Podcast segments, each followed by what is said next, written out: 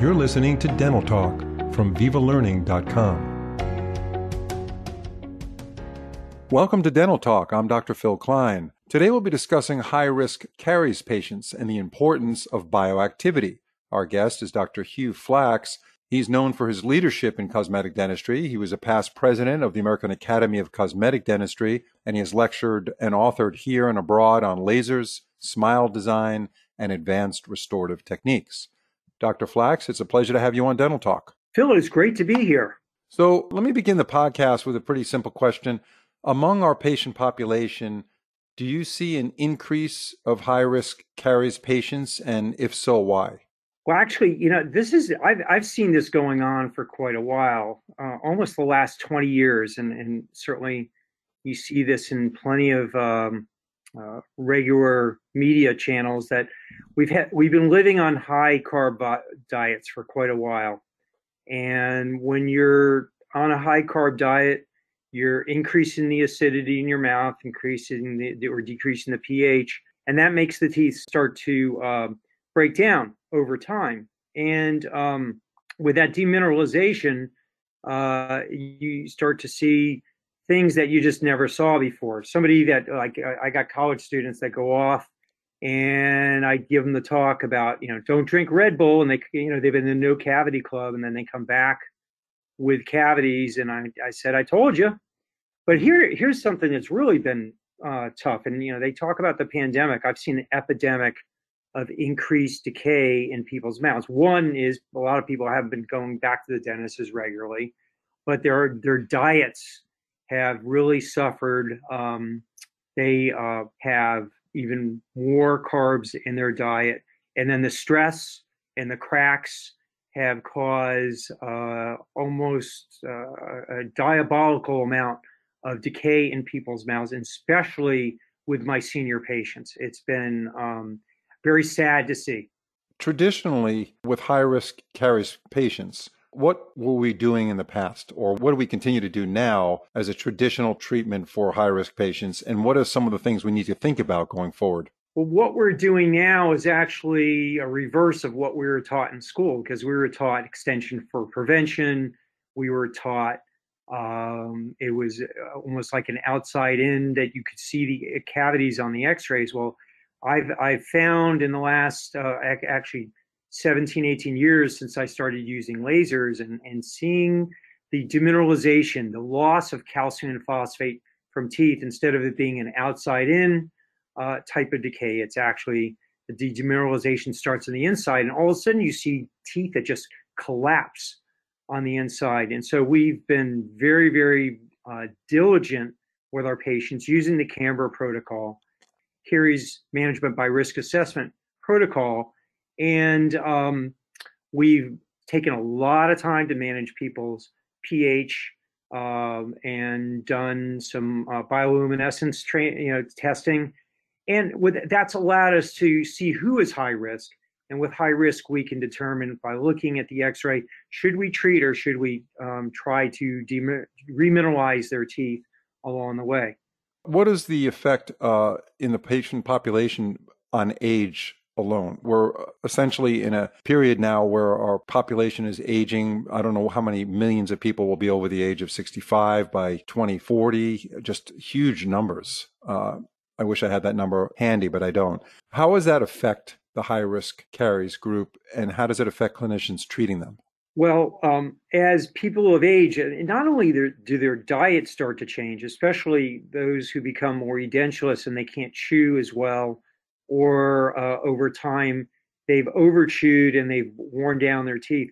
Their diets have gotten affected. They can't eat as efficiently as they as they used to, and so we're dealing with that on, in the mouth. And then on top of that, we're dealing with people who are losing the dexterity uh, to floss, and we've had to come up with new and improved ways for our patients to uh, take care of their teeth. Whether it's um, I, I, I'm amazed my hygienist and I have actually been pushing irrigation a lot more than we used to. The irrigators, one, have gotten a whole lot better, uh, but people are losing the ability as they get older to floss. And thankfully, we've got irrigators, we got uh, ultrasonic brushes, and things like that that give them a fighting chance, uh, as well as trying to remineralize their teeth with uh, different types of toothpaste and, and less abrasive toothpaste so that they have a, a fighting chance to avoid decay in their mouth.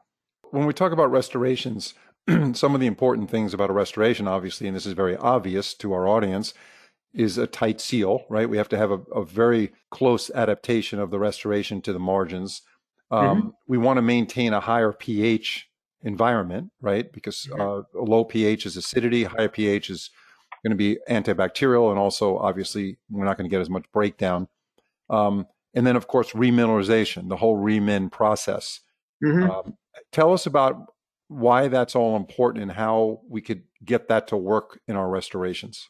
Well, it's it's absolutely critical that um, we find if we're going to restore the teeth, we want to restore them uh, at least to the original level, but also give those teeth uh, in our patients a chance to succeed. Uh, my, my, mom, God bless her, she went through what she would call the gerbil wheel of dentistry. And that led to a lot of the fears that she had. And, and she was from New York. She would she would colorize that with an F word that I won't mention. But if you're from New York, you know which one I'm talking about. Hmm.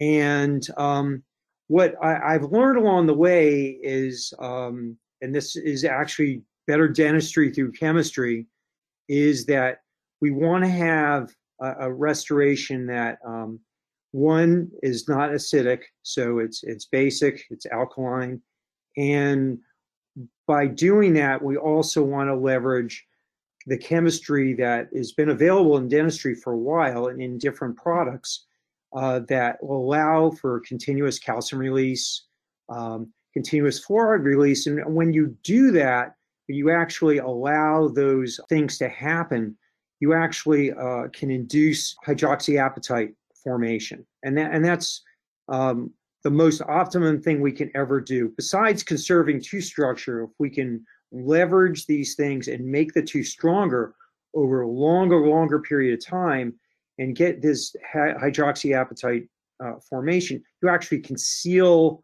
the tooth, decrease those marginal gaps, and it continues to uh, allow the patient to fight off more erosion and more dissolution of the rest- restoration.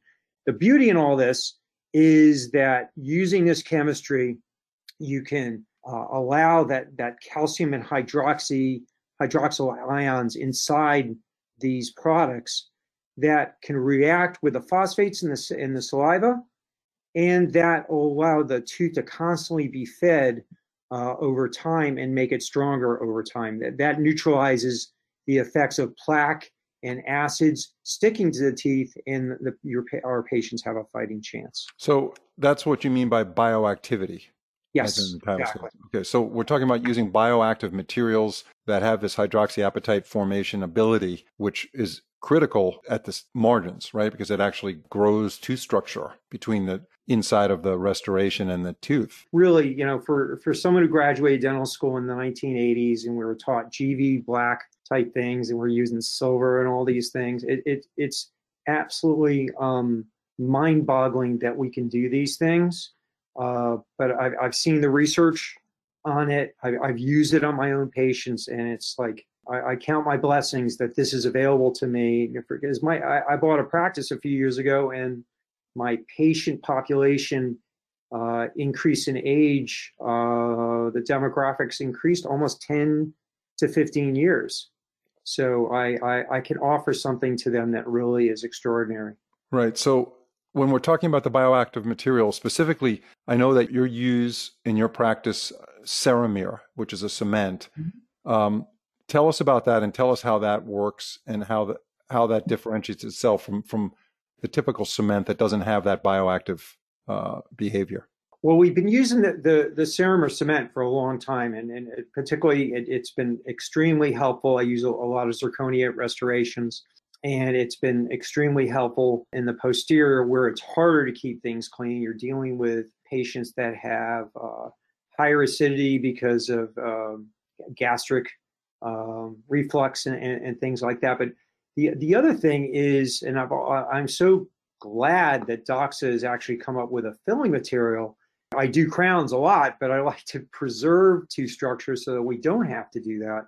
And the thing that I love is that they came out uh, and they were very patient to do the research. But with Ceramir Restore, it has been uh, really, I, I, think, a game changer for our practice. So that's a direct restorative. Yes. Um, and how is that used? Uh, is it in any way different than your typical direct restorative composite? Well, the, the, beauty of that is that I can use a um, an approach where I'm not. I mean, uh, we want to try and isolate as best we possibly can. I have uh, some patients that have very difficult areas to isolate, and to have a, a product that is easy to handle. I, it, you, you inject it into the prep, um, whether it's uh, uh actually restorative or even a temporary and it gives it has a, a really nice gel phase that I can inject in there and mold it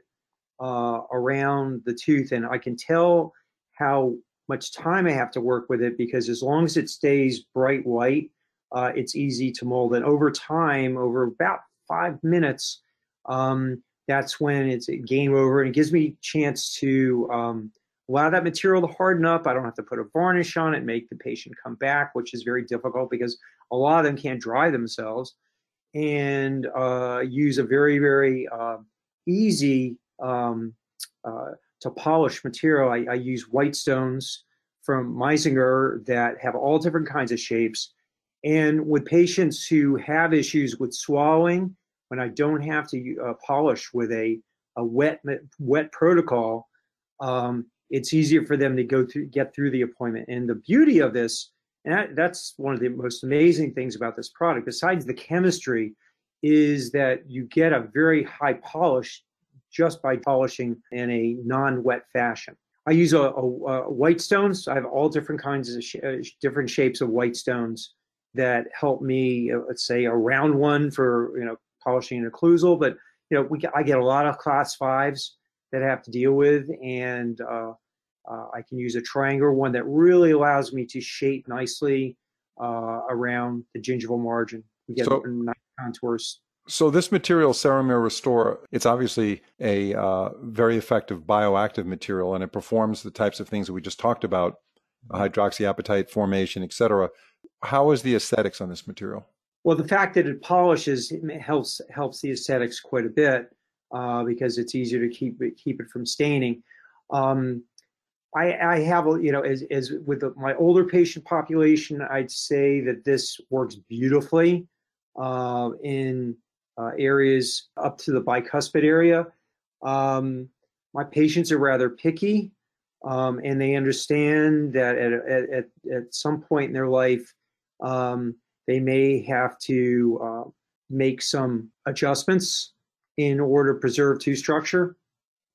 And um, I, I would like to see uh, Ceramir come up with something that maybe has a, a, higher value shade right now, but we're probably about an A2, uh, A1, depending on how well I blend it.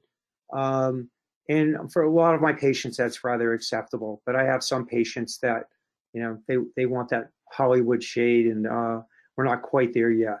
Overall, this material is extremely important, as the title states, in high risk caries patients. Is that what Ceramir Restore was developed for? Was that their originally uh, yeah. original objective? Absolutely, and and and I really think that this product actually came to the rescue. It, it, it I remember um, testing it uh, last year, and even before we started seeing patients again, and uh, it was great to test it. And then I had that literally in my holster of things that I could use uh, for for very very challenging situations. So um, they say timing is everything, and uh, I think that as time goes on, this product will continue to get better. Very very uh, solid uh, way of taking care of our patients, better than ever. Mm-hmm. Doxa is a great company. They do great R and D um, their PhDs, yeah, they have incredible staff of PhDs that really understand not only the chemistry, obviously, in the materials, but also the application, the dental application. Um, they understand the environment in the mouth and all the possibilities that could be a detriment towards a successful restoration, which is, you know, recurrent decay and leakage and all sorts of things. And they put it all together. And, they, and I've talked to the people at Doxa and, and they really have their act together. Um, and it sounds like you as a clinician have used this material long enough to, to see its benefits. I've been bugging them for a while. It's like, God, you got a great cement, come up with a filling material. And, and thankfully they did. And I give, uh, I give Doxa a lot of credit uh, because there are a lot of companies that will just bring products to the market and maybe you get a little bit of testing uh, and then you get your I, I, I I just hate to disappoint my patients and it I take it personally when I've got to redo things um, but they've been very very meticulous about uh, their testing and working with KOLs uh, that they they've really come up with a terrific product. Yeah, so this is your go-to product pretty much for high-risk caries patients, patients that have compliance issues, like you said, dexterity problems, or just difficult uh, to get to the office because they need someone to drive them, or just for a number of reasons. Patients that have gingival recession. Uh, I guess you use this down on the root area, as you mentioned, for class fives. That's usually my biggest one that I have to deal with, and I, I had one yesterday, and a patient I've been seeing since 1988, and it breaks my heart. She's really trying hard to take care of her mouth, and um, she had these class threes that were like class infinity. They were so big, hmm. and um, you know the, the, decay removal was challenging, and uh, I was able to conveniently, in spite of challenges in isolation, I was able to place some uh, very nice, beautiful, uh, well sealed restorations that I could look her in the eye and said, "You're in, you're in good hands with this material. You're you're going to be very pleased with this." Right. Yeah. Well, that hydroxyapatite bridge really helps. All right, Dr. Flax, you have a good one. Good luck with your move, and thanks so much for. Uh, taking the time to do this podcast. And uh, hope, hopefully, our audience will look into this material, Ceramir Restore by Doxa. And it surely looks like it has an incredible application in the dental field. Thank you so much for your time. Great spending time with you, Phil, and uh, have a great one. Enjoy Austin. Thank you.